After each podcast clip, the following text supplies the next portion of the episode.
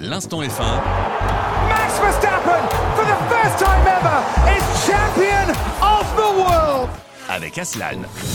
Salut à toutes et à tous, c'est Aslan et bienvenue dans ce deuxième épisode de l'Instant F1. L'Instant F1 qui vous emmène dans l'univers de la Formule 1 aussi bien pour les passionnés que pour les amateurs. Alors installez-vous confortablement et aujourd'hui nous allons aborder un sujet assez spécial qui est le nouveau règlement moteur pour 2026. Alors la première information à retenir de ce nouveau règlement moteur, c'est que le V6 turbo hybride de 1,6 litre qui est présent depuis 2014 et donc le début de la nouvelle ère, l'ère hybride, sera conservé. Ça c'est la première information à retenir de ce nouveau règlement. Deuxième information à retenir, et ça y est, on en vient aux nouveautés, c'est l'augmentation de la puissance électrique à 350 kW, soit 475 chevaux. Ça c'est une petite nouveauté. Et la troisième nouveauté qui avait été demandée par les constructeurs présents en Formule 1 et ceux qui souhaitent arriver en F1, c'est le retrait du MGUH. Enfin, leur demande a été acceptée. Ça fait plusieurs années que cette demande-là avait été... Euh, exigé, on va dire, auprès de la FIA et de la Formula One. Donc le MGUH deviendra tout simplement un vaste souvenir à partir de 2026. Et on en vient donc à la dernière information importante à retenir au sujet du moteur, c'est l'introduction d'un plafond budgétaire moteur. Donc à partir de 2026, vous l'avez compris, il y a déjà un plafond budgétaire qui a été instauré en 2021 pour les équipes. C'est un budget cap à ne pas dépasser sous peine de sanction. Et bien maintenant, ce sera euh, même chose à partir de 2026 pour les moteurs. Et bien évidemment, la FIA a tenu à expliquer les tenants et les aboutissants de ce nouveau règlement. Et bien, je vais tout simplement vous les lire. C'est pour un message environnemental fort, carburant 100% durable d'ici 2030 efficacité globale, recentrage sur l'énergie électrique, réduction significative des coûts, règlement technique opérationnel et financier, nouveaux arrivants permettent de rejoindre le sport à niveau compétitif. On va y revenir hein, juste après. Protéger le spectacle, bien entendu, c'est l'objectif numéro 1, c'est primordial pour la Formule 1, le spectacle. Moteur puissant à au régime. Voilà donc les informations importantes à retenir de ce nouveau règlement moteur qui entre en vigueur en 2026. Maintenant, on en vient à la question, qu'est-ce que j'en pense? Je pense que ce nouveau règlement moteur est bon.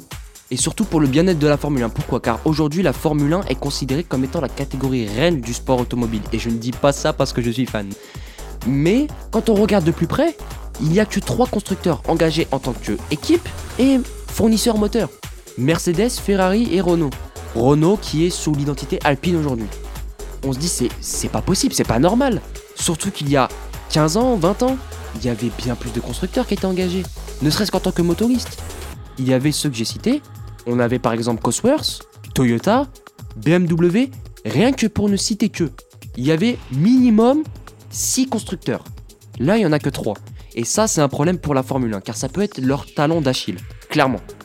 Mais aujourd'hui, ils ont réfléchi, ils se sont dit, ok, il faut qu'on trouve une solution pour attirer, parce que c'est ça, l'objectif numéro un de la Formule 1, c'est d'attirer de nouveaux arrivants. Et on va y venir, puisque ça a marché pour le moment avec un constructeur, mais ça devrait arriver pour d'autres.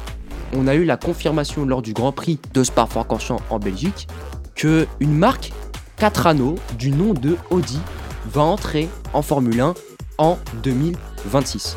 Et c'est ça l'objectif de la Formule 1. C'est d'attirer enfin de nouveaux constructeurs ou faire revenir d'anciens constructeurs qui étaient déjà en F1 par le passé pour que la F1 soit réellement pour tout le monde la catégorie reine. Tant mieux parce que pour le bien-être de la Formule 1 et surtout aussi pour les fans, puisque les fans ça fait des années qu'ils s'ennuient en termes de moteur. Ils disent oh, il y a Mercedes qui est là, il y a Renault, il y a Ferrari, bon bah, ça fait des années qu'on y est habitué. Mais enfin, un nouveau constructeur arrive, et potentiellement même un deuxième, puisque Porsche serait en train d'arriver via un rachat d'une équipe. Ils ont discuté très fortement avec Red Bull, ça a failli se faire pour un rachat à 50%, sauf que au dernier moment ça ne s'est pas fait, l'accord n'a pas été officialisé et l'accord a été euh, avorté. Maintenant, ils sont en train, selon les dernières rumeurs qui sont en train de circuler, ils seraient en train de discuter avec Williams pour un rachat de l'équipe. Mais vous vous dites, pourquoi Porsche préfère racheter une équipe déjà existante plutôt que de concevoir eux-mêmes leur propre équipe? On va y venir, je vais vous expliquer. À l'heure d'aujourd'hui en Formule 1, si un constructeur veut entrer en F1 en tant qu'équipe, pas en tant que motoriste mais en tant qu'équipe, ils doivent débourser 200 millions de dollars. Ce qui est une somme, vous l'avez compris, assez colossale.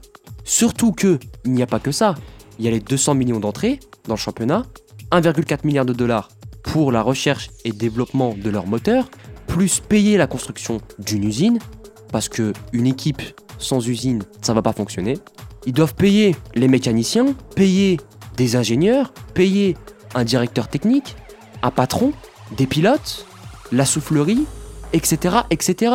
Aujourd'hui, faire ce choix-là, c'est beaucoup trop risqué. C'est beaucoup moins risqué de faire un partenariat avec une équipe déjà existante qui a déjà ses bases en F1 ou d'en racheter une qui est déjà en F1 plutôt que de bâtir une équipe soi-même de zéro. C'est beaucoup trop risqué. C'est pas impossible que ça arrive dans les 5-10 prochaines années. Donc aujourd'hui, vaut mieux racheter une équipe ou faire un partenariat avec une équipe déjà existante plutôt que d'en bâtir une autre. Voilà ce que j'en pense. En tout cas, de ce nouveau règlement moteur. J'espère que ce deuxième épisode de l'instant F1 vous a plu. Et puis on se retrouve très très vite pour un tout nouvel épisode. En attendant, portez-vous bien, prenez soin de vous et à très vite. Ciao ciao